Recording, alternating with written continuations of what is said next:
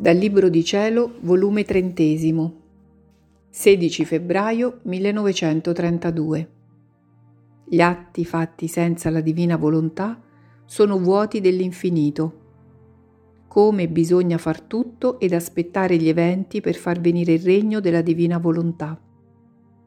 Come gli atti fatti in essa partono per il cielo come proprietà della patria celeste.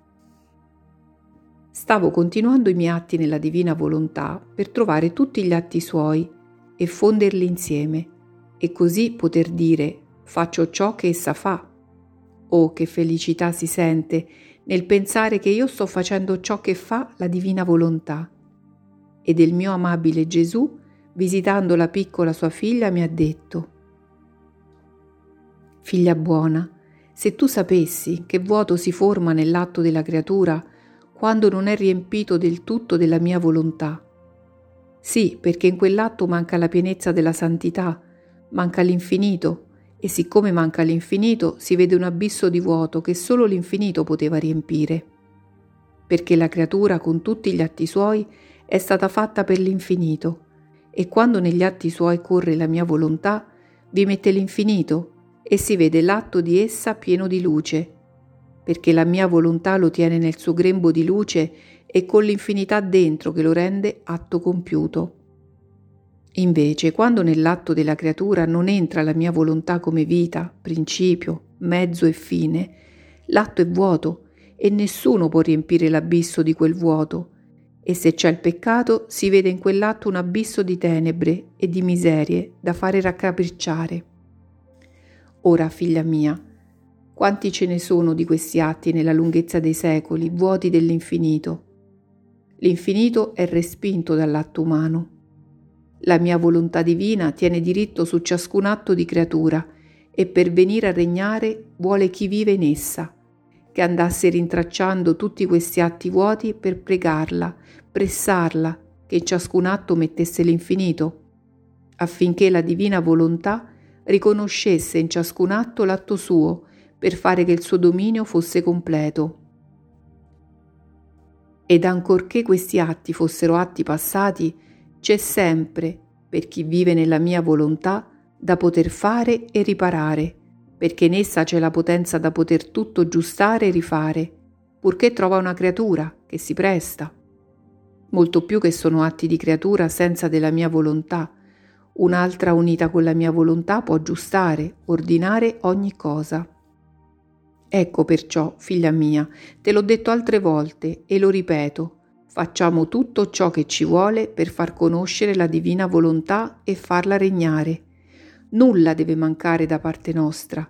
Preghiera, sacrificio della propria vita, prendere come in mano tutti gli atti della creatura per chiamarla a metterci del suo, affinché stia il mio e il tuo ti amo, la mia e la tua prece, che grida, vogliamo la divina volontà sicché la creazione tutta e tutti gli atti saranno come tutti coperti di volontà divina, ed essa si sentirà chiamata da ciascun atto di creatura, da tutti i punti, da ciascuna cosa creata, perché io e tu abbiamo già fatto la chiamata, volendo mettere anche il sacrificio della vita, in ogni cosa, in ogni atto, perché venisse a regnare.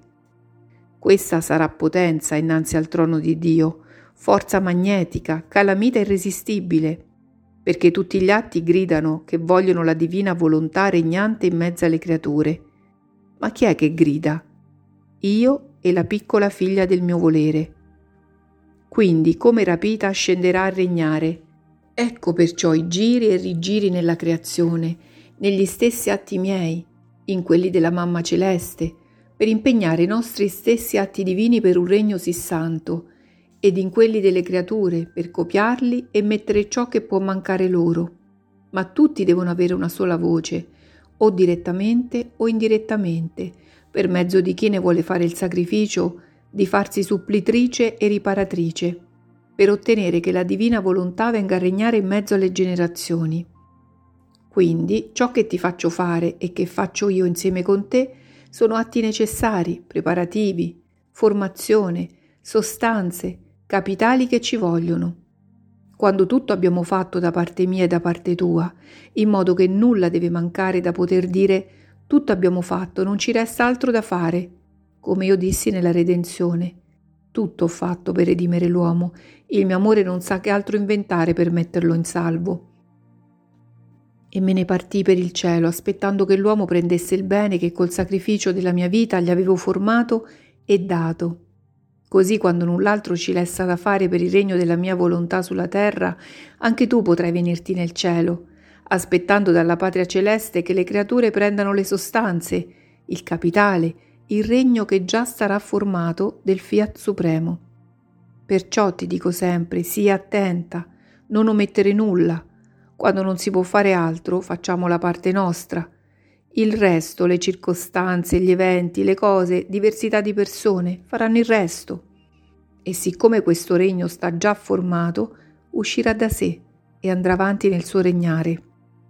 Una cosa ci vuole, più sacrificio a formarlo, perché ad uscirlo si fa presto, ma per formarlo ci vuole chi mette la propria vita e il sacrificio di una volontà sacrificata con atti continui nella mia.